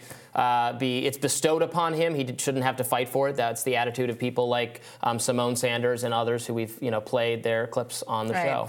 So while the polls, I think the last ones I saw from the end of last year, Williamson was at 12% in NBC News poll, 13% in Fox News, 12% in Quinnipiac, compared to Vivek Ramaswamy's now apparently 4%. Are you surprised that Vivek's poll numbers have fallen this much, and to what do you attribute that to? Do you agree that with him that it's that Fox News is rigging the game against him by pumping up Nikki Haley? No, I don't know whether that's the case. Look, he made some waves. He got a lot of headlines for himself, got a lot of attention, and he did have his poll numbers start to creep up. But again, I think his support overlaps so substantially with Donald Trump. Frankly, he seems to be a Trump surrogate on the debate stage, making the case for Trump, frankly, more effectively than he's trying to make any case for himself. He's really there to try to make a case against Ron DeSantis and Nikki Haley to delegitimize them on Trump's behalf. I mean, I think it's pretty... Maybe that might be the mainstream knock on what he's doing, but I think it is fairly clear that is what he's doing. So maybe he's seeing himself as perfectly successful because Trump is keeping his poll numbers still significantly higher than. Well, if the argument is that Vivek Ramaswamy doesn't have traction because he's too similar to Donald Trump, what accounts for the fact that he used to have much better poll numbers, even against Donald Trump, than he has now? It seems like something has changed to put voters off him compared to how they felt about him, say, 6 months ago. Yeah, look, I'm not a Vivek booster. Maybe people found his style abrasive and off-putting. I like some of the things he says. I mean, for me, he's an interesting figure. I think he clearly used to have more... I think he said this, that he used to be a libertarian. So when I hear him talk about issues, I will occasionally hear him say something very near and dear to my heart. And then I will also hear him say something that he knows is not libertarian because he's moved on from that ideology. This Steve King thing is actually a perfect example. He had a tweet the other day praising both Ron Paul and Steve King, and I also have a lot of affection for Ron Paul, and I'm glad to see him praised. I don't particularly have any affection for Steve King, who said a number of things, including like what's wrong with how did white nationalism, how did white supremacism become offensive terms? I mean, that doesn't really require any explanation, my dude. So why even lump these people together? That's turning people off. Maybe that's it. I was looking at a New York Times report on his campaigning in Iowa that they spoke to some local folks there about how they were feeling about Ramaswamy. One voter named Jerry Nelson, age 46, said, "I'd like to see a Ramaswamy presidency, but I think he's got a steep hill to climb." He's worried that a vote for Ramaswamy could is that if Donald Trump could help Nikki Haley, and that perhaps Nikki Haley's emergence as a frontrunner has caused people to be more skittish about looking at alternative. I mean, that would actually back up my theory that there's a lot of there's a profound fear of and distrust toward Nikki Haley among the most conservative voters among the MAGA base. Now, obviously, that's not all Republicans. There are a lot of moderate Republicans for whom I think she's far away. She has emerged far and away as the consensus choice. The Koch network has gotten behind her entirely, despite her having a foreign policy that I think is frankly very different from what the Koch network professes to say is important. Again, she is no moderate on foreign policy, except in the sense that, well, actually, moderates are some of the hawkish people, depending on how you start sorting out what counts as conservative or what counts as liberal on foreign policy. It's not as clear. She's certainly someone who belongs to the previous Bush-era consensus on those issues, which is why I have a lot of skepticism of her. But it is clear that her presentation and her acceptableness or moderation on a lot of other issues, including most notably abortion, is I think certainly helping her. And we can read the poll numbers as well as anyone else. It looks like right now she's much more of a slam dunk against Biden than anyone else. So if you just want to win, I mean, there's your most compelling option. What do you think the role of Vivek Ramaswamy emphasizing January 6th as an inside job might have played? I mean, January 6th is not something that swing voters, that get persuadable voters really want to talk about anymore, I think, has emerged. The backward-looking nature of Donald Trump's focus on relitigating the election proved very cancerous to his candidates in Georgia and Arizona and Nevada in the 2022 Senate races. So It may very well be something that hurts him among gettable voters, while still being an issue that, again, the conservative base, the MAGA base, does want to hear something about. I mean, some of those people watch our show, and we're not relitigating the election, but we do. I have talked about, full disclosure, some of the how the media narratives about January 6th have sometimes been overreach, and some of the excessively harsh sentences that I think people who weren't even there have received, without fundamentally disagreeing that it was, in fact, a riot, and Donald Trump does bear some blame. Yeah. All right. Well, we'll continue to follow all the polling on the upcoming presidential race. Stick with us. We have more Rising for you right after this.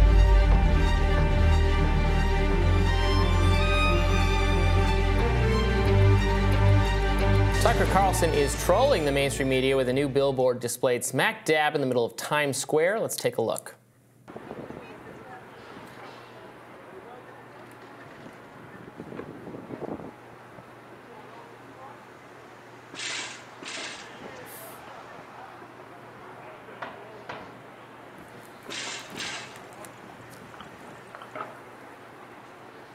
For those who can't see, the ad shows Carlson's new logo alongside the logos of outlets like CNN, ABC, and the New York Times.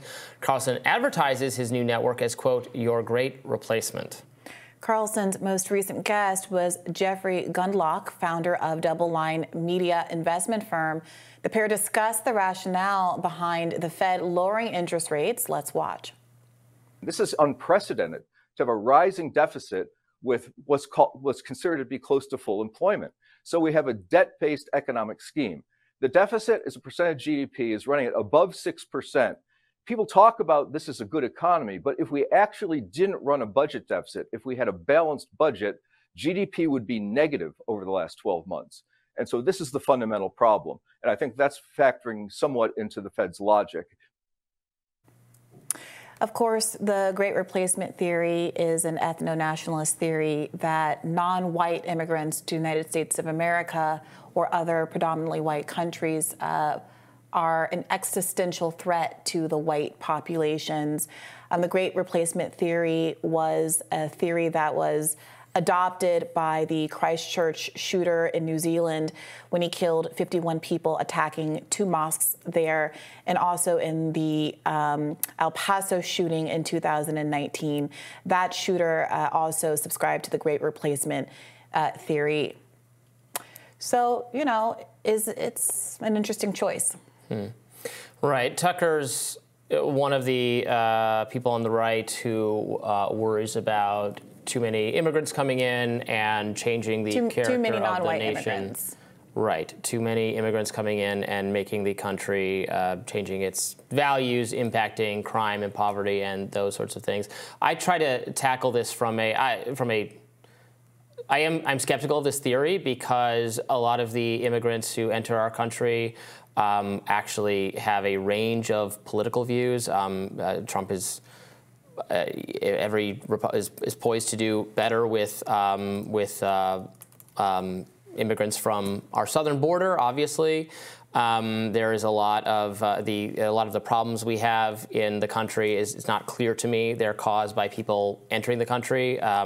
Crime is not disproportionately caused by immigrants by any stretch of the imagination. I want people to be able to come here legally, work, pay taxes, build houses. We need to build things in this country. We can't close ourselves off. Obviously, the mad scramble over the border that is unplanned and unscheduled is difficult for the people who live there, and for the the authorities have to put people in tents, that kind of thing. So we need to fix the system so that doesn't happen. Well, this isn't just a targeting undocumented immigrants. Great Replacement Theory thinks that documented legal immigrants are a problem, and I want to really stress this is about non-white immigrants. The objection is not to people immigrating from Italy or Poland or Ukraine. In fact, Ukrainian immigrants got fast-tracked over many others who are waiting in line.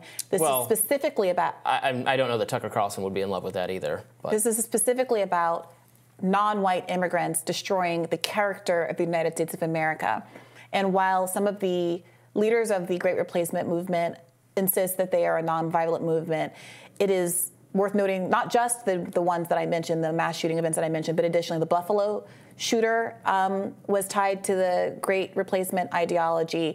And some of the violence, you mentioned that immigrants don't commit violence at higher rates than Native-born Americans. What we're seeing is a lot of Native-born Americans who are taking this theory and running with it and executing mass shooting events that are resulting in the death of non-white people, these people who were targeted for being black at the Buffalo shooting, and of course the mosques that have been targeted as well in the earlier shooting I mentioned. So, I mean, it is an interesting thing that we're in a place politically where these sorts of things aren't taken seriously at all, such that Tucker Carlson can joke about them in an expensive billboard in Times Square.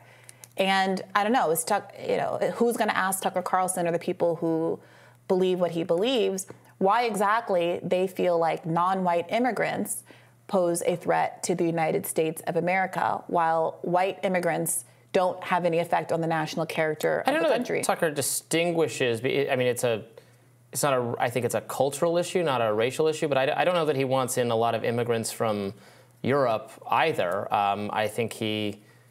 It frankly doesn't. Now, I happen to disagree on this issue. I am more supportive of immigration than a lot of people on the right because I actually don't think immigrants fundamentally change our national character, and a lot of the problem we have actually come from the native population. If you only want to look at it in like strictly ideological terms, progressivism is a homegrown mentality. A lot of the policies we don't like are coming out of the Ivy League, out of American institutions. A lot of immigrants into this country are actually more religious than the native population, more culturally conservative, more suspicious of socialism, more willing to work. So I don't quite get the problem with immigrants that the right has. Maybe some of it is strictly xenophobia. I'm always trying to challenge people on the right when I hear these ideas. You're saying you oppose all these ideologies. Well, they're coming out of Harvard. They're coming out of our institutions. They're already here. We can't keep them out of the country. And in fact, a lot of the people who come to the country come here because they love America. They want to be American. They want to work here. And we have to find a way for them to contribute meaningfully. And that would be good. That would be healthy for our country. So I'm not someone on the right who really buys into this idea. And yet there's so many people on the right who are. So I'm reminded I did a radar about this over a year ago in response to a video that Tucker had done talking about the Great Replacement Theory in so many words. In that clip, he said that the Immigration Act of 1965 was the greatest attack on democracy since the Civil War. The Immigration Act of 1965 is the greatest attack on democracy since the Civil War. Okay, now what was the Immigration Act of 1965. It ended the quota system, which had made it so that groups that were perceived to be unworthy of immigrating to the United States, including Asians, Africans, and even Italians, were no longer precluded and kept down as compared to more esteemed Western European and Northern European groups that were allowed to immigrate at much higher numbers. So again, you have to ask the question, why would someone see a law that got rid of racial quota systems that privileged certain kinds, not even all white, but certain kinds of white immigrants be considered to imperil the quality of Americans?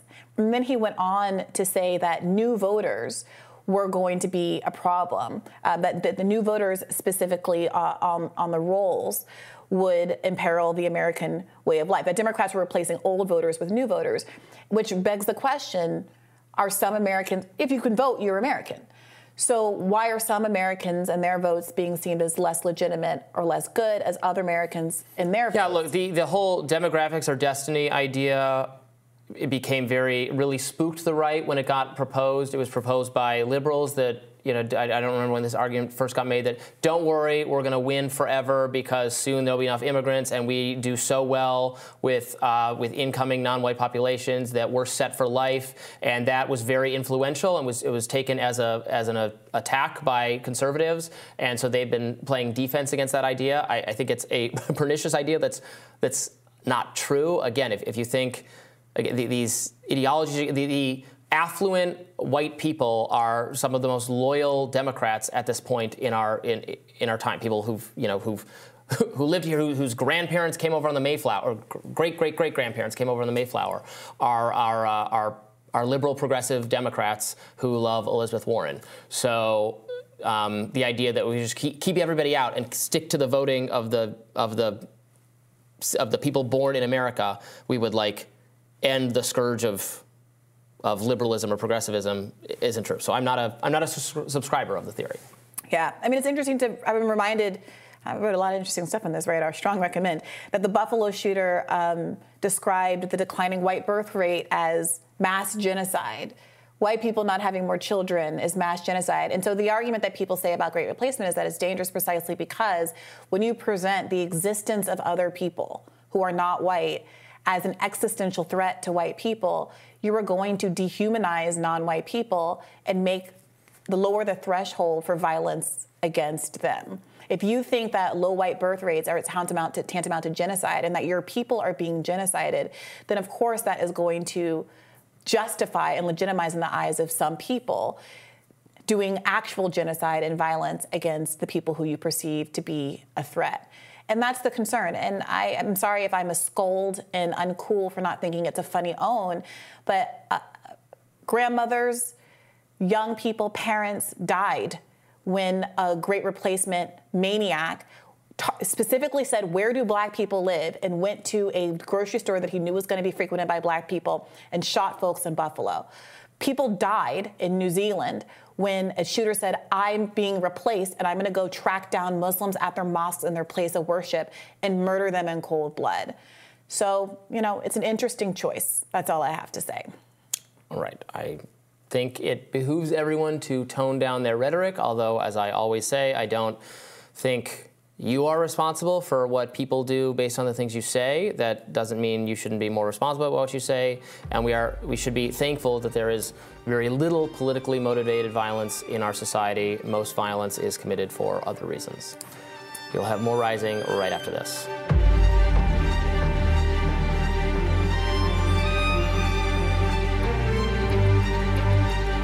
The U.S. State Department was forced to condemn statements by Israeli ministers Smotrich and Ben-Gvir on an Israeli plan to relocate masses of Palestinians to other Arab nations or to the Sinai Peninsula, the kinds of claims of ethnic cleansing that defenders of Palestinian rights have been arguing was happening for weeks now. In a translated tweet announcing his thoughts, Smotrich wrote, more than 70% of the Israeli public today supports a humanitarian solution of encouraging the voluntary immigration of Gaza Arabs and their absorption in other countries, understanding that a small country like ours cannot afford a reality where 4 minutes away from our settlements, there is a hotbed of hatred and terrorism, where 2 million people who wake up every morning with aspiration.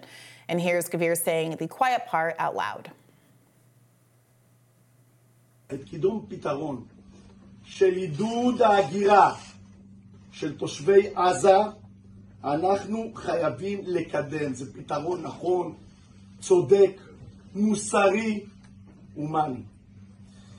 אני קורא לראש הממשלה ולשר החוץ החדש, שאני מברך אותו כאן. זו ההזדמנות לרכז עכשיו פרויקט הגירה, פרויקט של עידוד הגירתם של תושבים מעזה אל מדינות העולם. שלא נטעה, יש לנו פרטנרים ברחבי העולם שאנחנו יכולים להסתייע בהם. יש אישים ברחבי העולם שאנחנו יכולים לקדם איתם את הרעיון הזה. עידוד הגירה של תושבי עזה יאפשר לנו להחזיר הביתה את תושבי העוטף ואת תושבי גוש. Now, these comments from Israel's National Security Minister drew harsh criticism from the U.S. State Department officials who wrote, "The United States rejects the inflammatory and irresponsible statements from Israeli ministers Smotrich and Ben-Gvir. There should be no mass displacement of Palestinians from Gaza." Senator Bernie Sanders also weighed in on the conflict, posting on Twitter, "Let me be clear, no more U.S. funding for Netanyahu's illegal, immoral, brutal, and grossly disproportionate war against the Palestinian people. Congress must reject any effort to pass $10 billion of unconditional military aid for the right-wing Netanyahu government." Sanders' comments come as Netanyahu has expressed his desire for Alan Dershowitz to represent Israel at the genocide trial coming up soon. Alan Dershowitz, a frequent guest on our show. Let's start with Bernie Sanders. Is it just my perception, correct me if I'm wrong, that he has reversed course somewhat to being more vocal in his condemning of Netanyahu and being against additional funding? He previously said something about how there shouldn't be a ceasefire or couldn't be. Well, the funding issue and the ceasefire issue are different issues. He has throughout offered pushback to the dollars that have been going out of the door to substantially fund the bombing campaign against Gaza, and has long, for most of this conflict, been an advocate of putting conditions on aid to Israel such that it cannot be used to commit any war crimes. Now, that's already a law that exists, but it's a law that we turn our heads the other way for when it comes to Israel, so he's been trying to get that enforced. But he has declined to call for a ceasefire despite that. Whatever it's that line, whatever that is inscrutable to so many leftists and has gotten him a lot of criticism. I think the big issue here, the big story, is that Israeli leadership has been saying things that seem to announce their intent here and what their aims are for Gaza throughout this conflict. We've gone over and over some of those early statements about human animals and how we have to turn Gaza into a parking lot. But now it seems like the tenor of those remarks from people who are so senior, like Ben-Gvir, expressly saying that the plan is to definitionally cleanse Gaza, to say that the 2.3 million people who live there cannot live there anymore. They have to be shuttled off to neighboring countries that have absolutely nothing to do with this conflict, is textbook ethnic cleansing, such that I think it really coerced out of the State Department, finally, a statement that says, we're not going along with this. Now, the pushback to the State Department's statement has been, well, this is not new news. And you are now putting out a statement saying that this is inappropriate behavior and that we don't condone it, at the same time that you were continuing to fund and to provide weapons for exactly this kind of behavior. So what this really does seem to be is an optics battle, where the United States would really like Israel to stop announcing its violation of international law quite so loudly because of the obvious way that it's implicating our own State Department. I mean, the plan is also a non-starter because no Arab nation actually wants to accept the Palestinians. There's nowhere for them to go. Because they don't want to participate in ethnic cleansing. And so many of them have already taken so many Palestinians in the first place. When the Nakba happened in 1948, for example, Lebanon ended up taking eventually 300,000 Palestinians, for instance. And so they've already shouldered a lot of this refugee burden. The reason that Hezbollah even exists is because of a resistance movement out of the Palestinians who were pushed into Lebanon after the Nakba, and who were politicized after the 1982 Israel-Lebanese war. Yes. Given that Gaza has been destroyed, I think it would be ideal if they would take even more. And I will point out that what the statements by the officials were a voluntary migration, not a forced relocation that would count as ethnic cleansing. You can say that's BS, and what they really want is to forcibly do it, and they're giving them no other choice because they're destroying Gaza. I would say that. And that's fine, and I wish that hadn't happened too. It has happened, and I can't imagine these people living there, and so it would be better if they could go to Arab countries at this point, would it not? If I blew up your house, would it be a voluntary eviction? No, but I would probably go live somewhere else, wouldn't I? Right. So the obligation of the international community is not to validate Israel's illegal actions or to validate their illegal occupation. It is interesting that I think it was Ben Gvir's statement, he referenced Israeli settlements and how dangerous it is for Israelis to have to live in proximity to Palestinians in their settlements.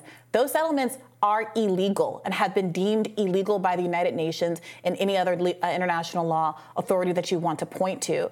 And there are hundreds of thousands of people who have occupied these settlements in the West Bank and who have been spending the last 3 months since October 7th ratcheting up violence against the Palestinian population there, killing hundreds of Palestinians, again, in this part of the world where Hamas is not in political leadership or control at all. So the irony of saying that illegal settlements have to be protected from the people who have a legal right under international law to live there by expelling them from the country is pretty grotesque as well. It's worth mentioning that this isn't the only statement of this sort that has been going around. Recently, we had another member of the Likud party, that's Netanyahu's party, who, again, articulated this, frankly, violation of international law. We've been making this argument that there has been collective punishment, which is a violation of international law, where you deny food, water, et cetera, medical supplies to an entire population in order to meet your political aims. This woman, Tali Gottlieb, said, without hunger and thirst among the Gazan population, we will not be able to recruit collaborators. We will not be able to recruit intelligence. We will not be able to bribe people with food, drink, medicine in order to obtain intelligence. We know that finding the abductees is a supreme and a super important goal alongside the goals of fighting. So basically saying, yes, we're doing collective punishment for these strategic goals, self-described strategic goals, whatever rationale you want to give to it. It's these admissions over and over again that there are these violations of international law, which is why people are saying that this South Africa bringing Israel before the International Criminal Court is a really compelling move, because unlike in most cases where you're trying to prove genocide or ethnic cleansing or collective punishment, Israeli officials themselves have been saying pretty loudly, yes, this is what we're doing. All right, thank you for that update. More Rising right after this.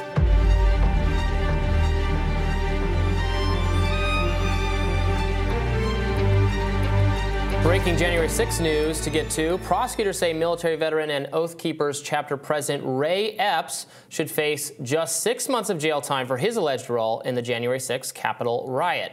Assistant United States Attorney Michael Gordon said in the 29-page sentencing memo that Epps committed felonious conduct that day, but prosecutors acknowledged that Epps was targeted by an alleged conspiracy theory that, quote, falsely suggested he was an undercover government agent during the riot, per NBC News. Prosecutors said, quote, other than his 4 years in the Marines, Epps has never been a federal agent. In the aftermath of the alleged conspiracies, forced Epps to sell his business, move to a different state, and live reclusively. Epps is scheduled to be sentenced next week. Yes, so I see a lot of conservative chatter about this. So obviously he is getting off lightly because he helped the government's case, he cooperated, etc. There has been a long theory promulgated by some conservatives that he was a government asset. No evidence of that has ever been presented. However, I do find if you just consider the side by side, they actually have Ray Epps on video at both the riot itself and the day before urging people to storm the Capitol, to go into the building, being called out for doing so, clearly on camera. And he's going to get 6 months. Whereas someone like, Enrique Tarrio, who wasn't even there on January 6th, gets 20-plus years, terrorism charges. You know, that's the reality when you cooperate or don't cooperate, I guess. And actually, Enrique Tarrio was in the past a government asset. We're adding a whole new wrinkle to this, but I think some on the right are far from seeing this as disproving that he was an asset, are going to see a double standard at play. The average, the median prison sentence for January 6 rioters is 60 days. Epps got 6 months.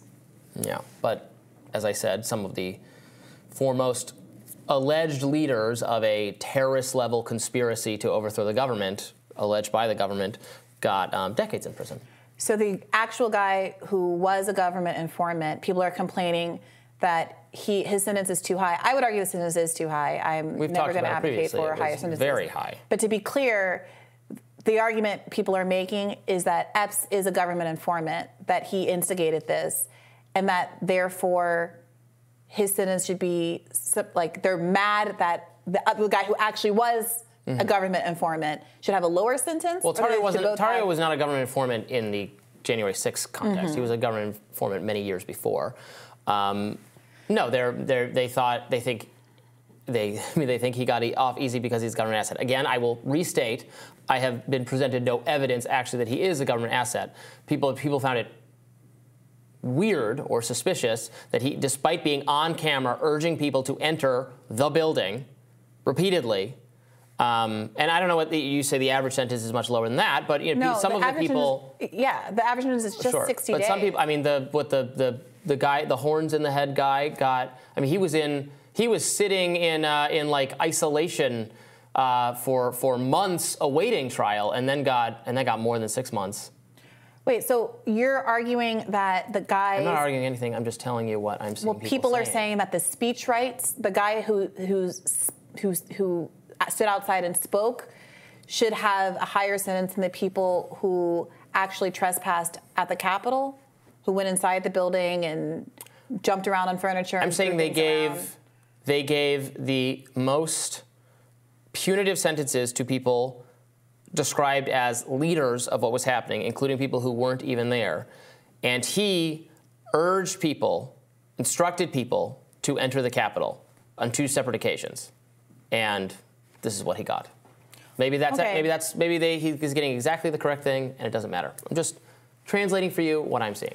I don't know. Civil liberties interests, I'm never going to argue for people getting more jail time, and it does seem like he has 3 times more jail time than the average person convicted of crimes related to January 6th. So I have a hard time with that, especially since his deservedness seems to largely be hinging on folks' belief, unsubstantiated or unproven, that he was a government plant. Right. And moreover, I do think some of the mitigating factors, the way that he's been targeted and already experienced some of these harms and having to go into seclusion and having his businesses ruined and stuff, it's not illegitimate to think of those as mitigating factors. But, you know, when people are complaining about sentences, I think that they should be able to articulate how long and why they think someone should be incarcerated. Incarceration is a really big deal. And if the broader argument is that people have been put in jail too long for 1-6, it seems odd and sort of incongruent to be desiring for one of the people present to be in jail. Yeah, I'm not desiring anything. And the sentences for the trespassing and all that seem within reason to me for the most part. I do, again, we agree on this, the terrorism enhancement sentences for leaders, some of whom weren't even there, that to my mind really assume what was a totally unproven, larger, very organized, very planned and coordinated attack on the Capitol, when that doesn't comport with what I saw when I was covering it. It seemed crazy to me, and those are the sentences I really object to. I don't object to the, you know, between, you know, weeks to 6 months or whatever that people got. I do think I don't like the idea of anyone, you know, languishing in solitary, as I believe I keep calling him the horns guy. The audience knows who I'm referring to. Seemed pretty awful. Again, regardless of the crime you've committed, you don't, you know, prison shouldn't be torture. It should be, you know. Yeah, look, corresponding with the crime you committed. Domestic terrorism enhancements are a huge problem. Yeah. As we've discussed, the Cop City protesters in Atlanta were hit with those charges for raising money for a bail fund for distributing pamphlets and mailers to people, a clear violation of their First Amendment rights. And we're seeing these terrorism enhancements being applied to protect the property interests of private companies having nothing to do with terrorism, when we see environmental protesters tying themselves to pipes or trees or whatnot, or even causing damage to those structures. You can sue them for damage. You can arrest them for property damage, the same way you would do it in any other context. But throwing them in jail for longer than murderers because of a terrorism enhancement, I think really undermines some fundamental rights that we have in this country. I absolutely agree. Terrorism as applied to domestic political actors on the right and left who may have committed other crimes that I am absolutely fine charging them for, but just seems a way to be totally punitive, to worsen our, the state of our mass incarceration, and which is costly for society and has all other kinds of downstream problems. And the way, and I'm sure this happens all the time, but because I specifically read the Tarrio sentencing document or one of the others, it became so clear how it works, where they say, where they just overcharge. They say terrorism, so it should be 30 years. And the judge says, it was kind of like 50% terrorism. How about 15 years? And they say sold. And it seems totally unconnected to a basic principle of fairness. So that does it for us today. Tomorrow on Rising, we will cover the most important stories and give you just all the best takes. We know how in love with our takes you are every day. Thank you. Thank you for that. Be sure to like, share, and subscribe so you never miss any content. And for those of you who prefer to listen while you're on the go, we're now available anywhere you listen to podcasts. We will close out the week with you tomorrow. Take care.